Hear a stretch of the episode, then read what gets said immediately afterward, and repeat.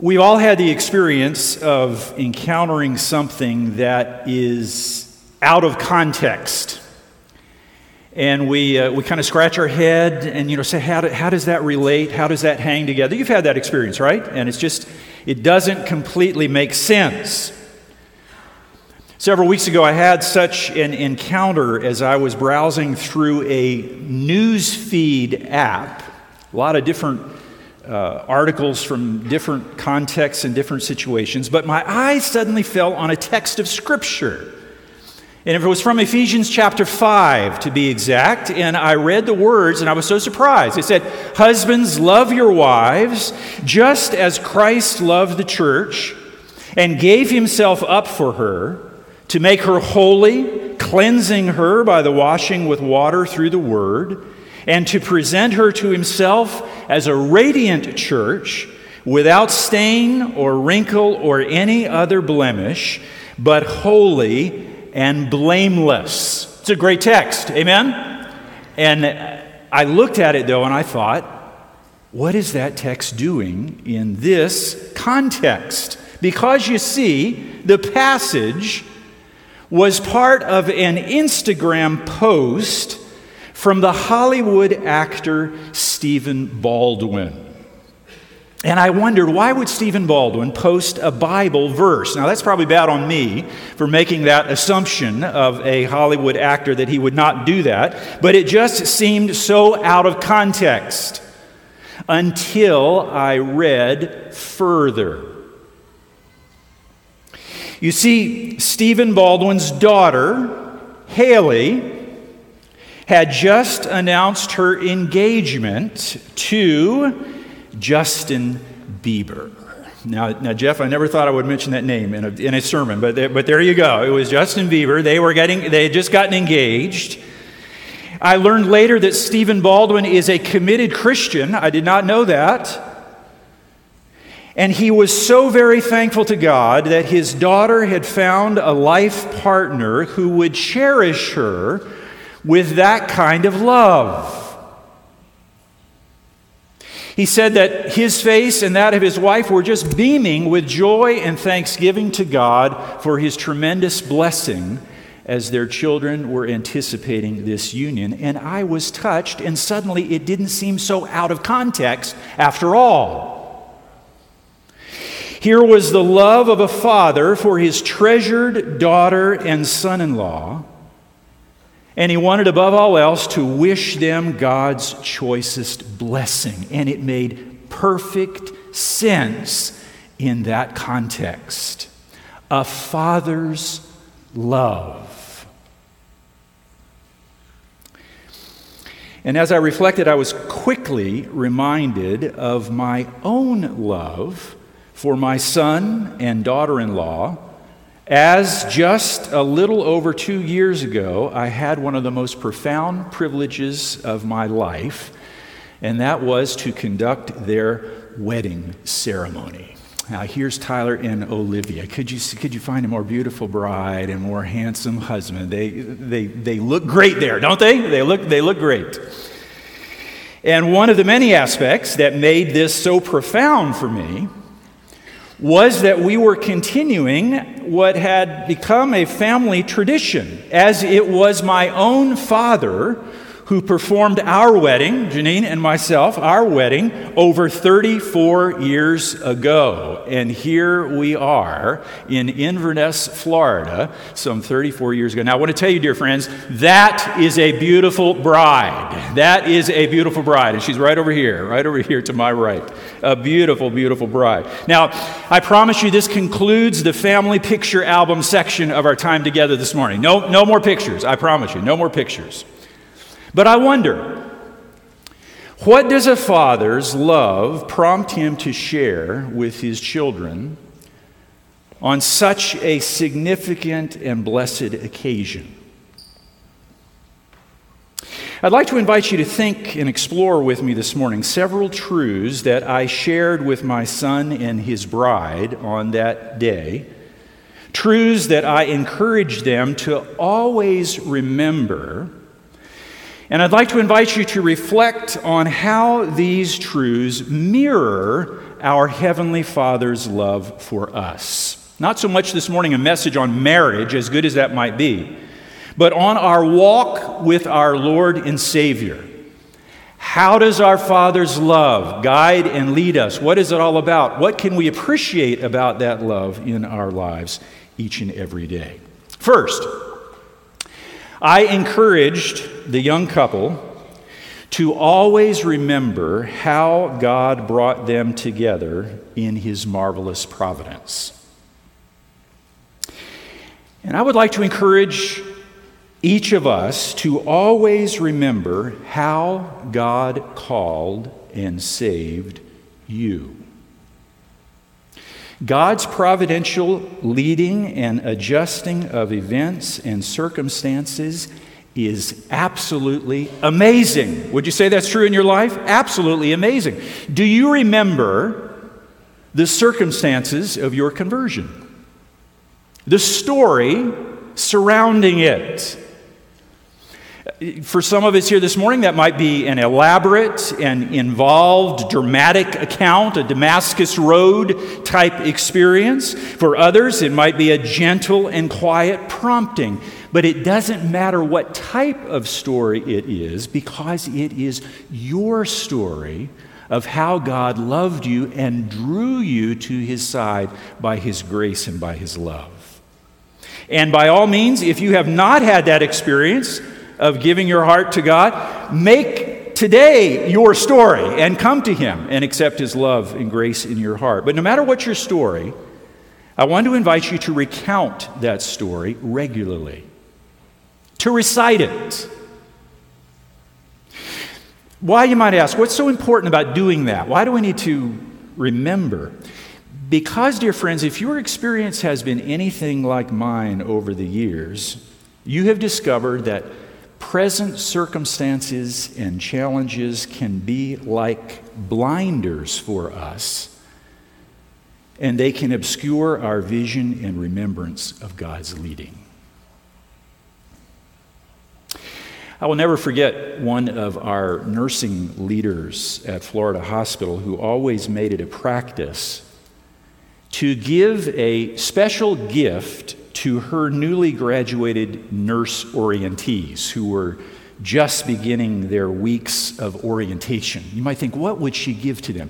Here's what she gave to them it was a disposable camera. That's what she gave. She would buy dozens of them, give them to every one of the new graduates. And she would encourage them to capture the moments in pictures.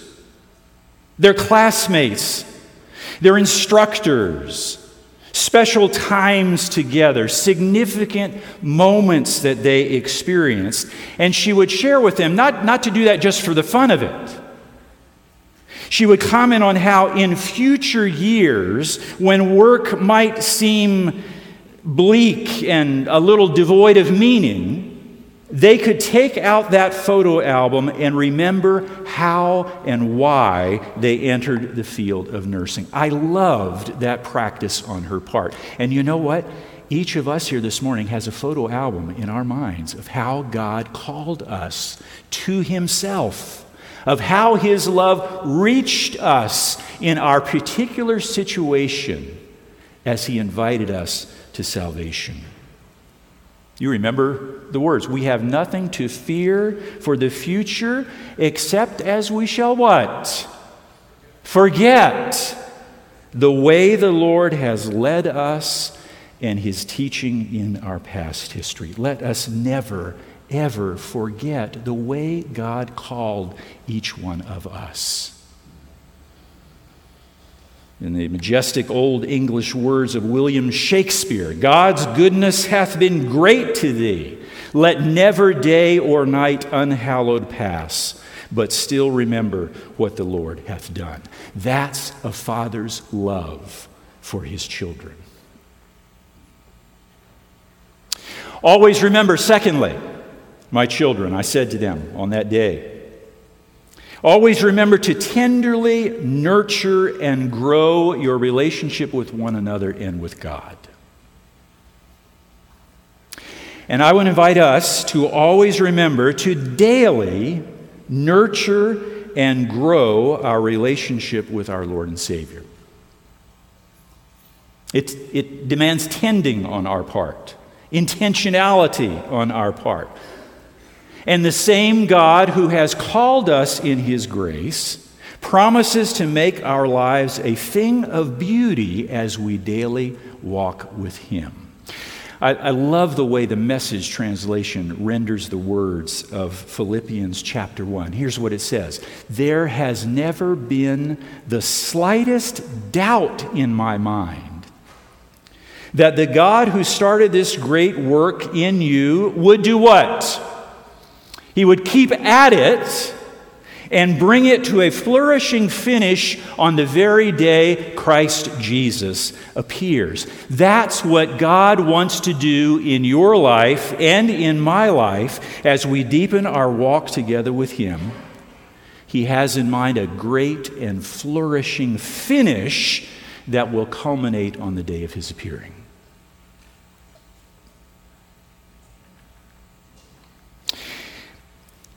Let's, let's make this very practical and personal for just a few moments this morning. I, I recently read a blog from a pastor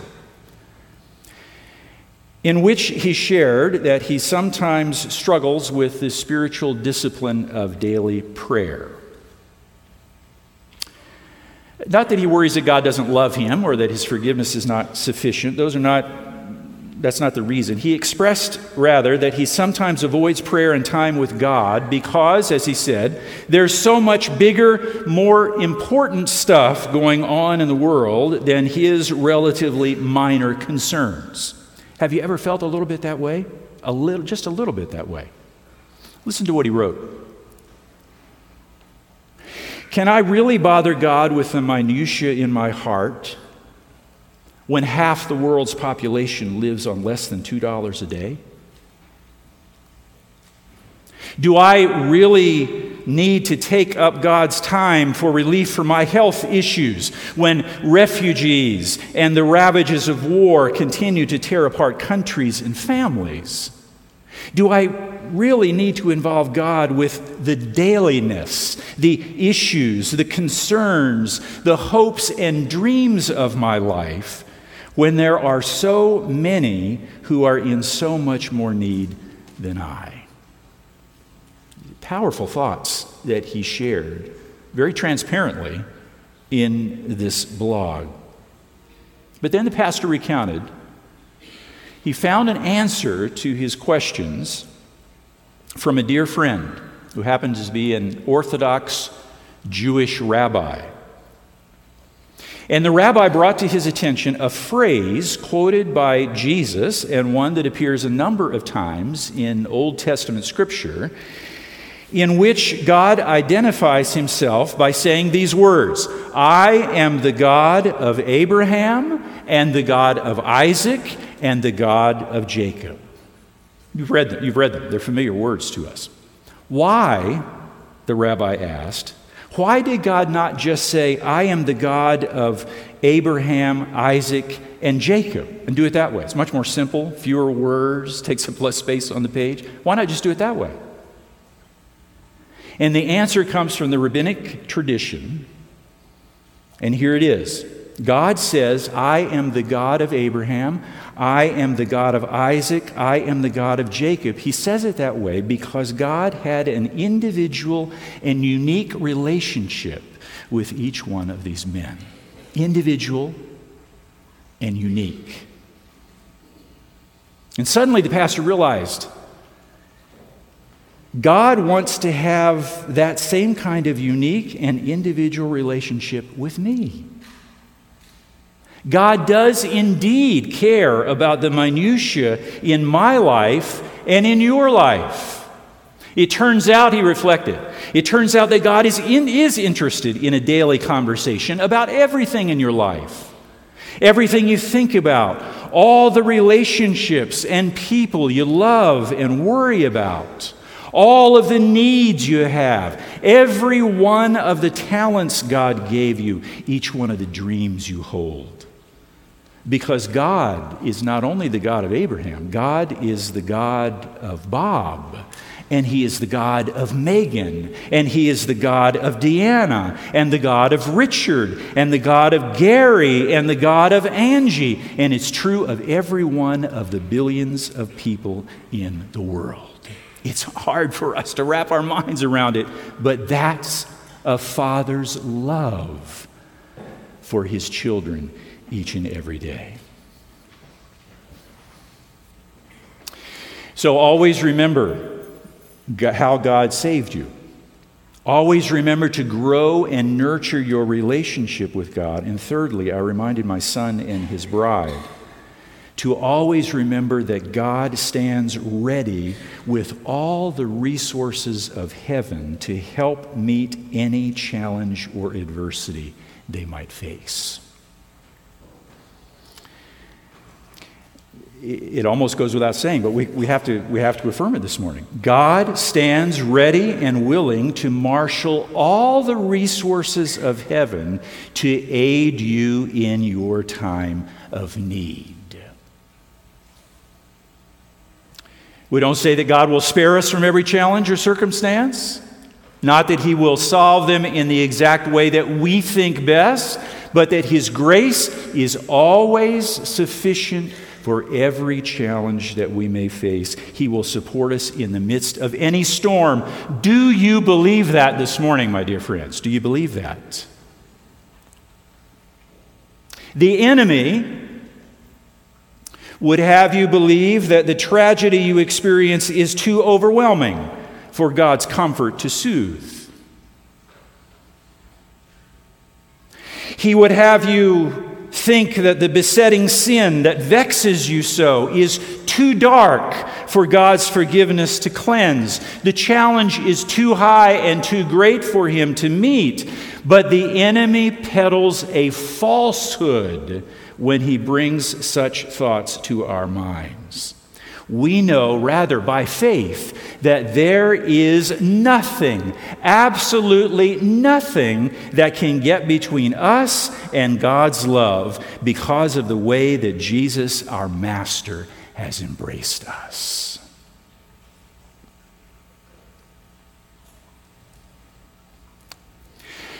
I remember visiting with a dear woman in our hospital as her husband of 40 plus years lay dying in his bed.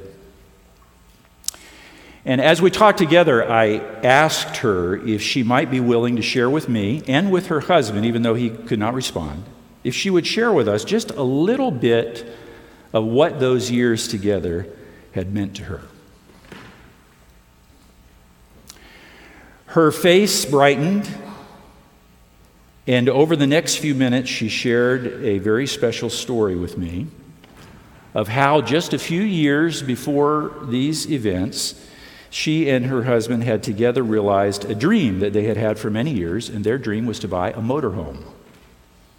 And they set off in that motorhome on travels all across the country.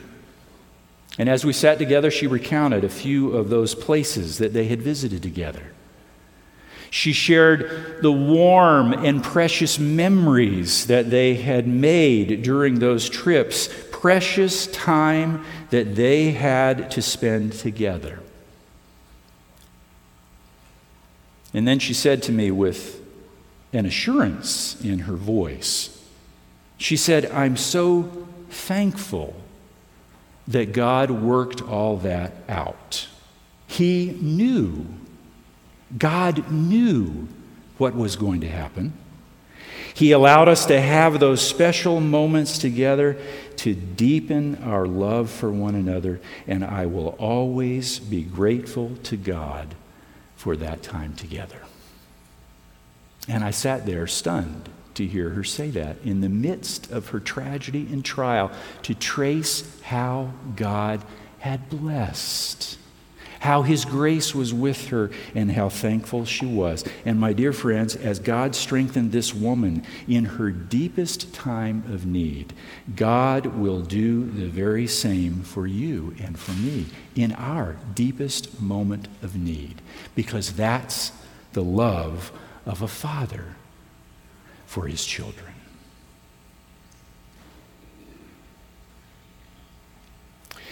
And so this morning, I would invite you as you reflect on these truths. I would invite you to always remember, first of all, that it is our Heavenly Father's love that called and saved you. Never forget it. Never allow it to slip your memory. Rather, recount it. Reassure yourself of that. Renew your connection with Him as you think about the way in which He is led. Secondly, Always remember that our Father's love will make of your life a thing of absolute beauty as you commune with Him day by day. That's what He wants to do in and through your life. He will bring it to a flourishing finish, we read, as we trust in Him. And always remember that our Father's love will never leave you nor forsake you no matter what. No matter what.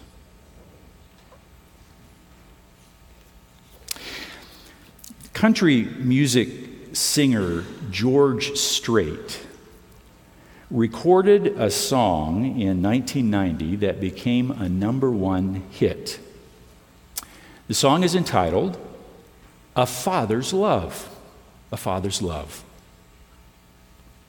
And through three short stanzas, the song tells the story of a young boy experiencing the love of his father, and then how that boy grows into a man and then exhibits that same love for his son. It's a beautiful song with a wonderful message, but I had never heard the story behind the writing of that song until I read about it just a few weeks ago.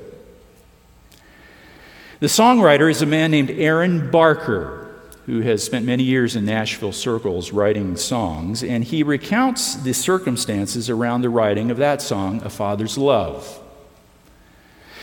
When Barker's own son was 16 years of age, one day he decided, the son decided to break the family rules, several of the family rules, and he took out a car for a spin in the town alone alone. Now, you might imagine the scenario that's going to transpire as he took that car and drove it around town.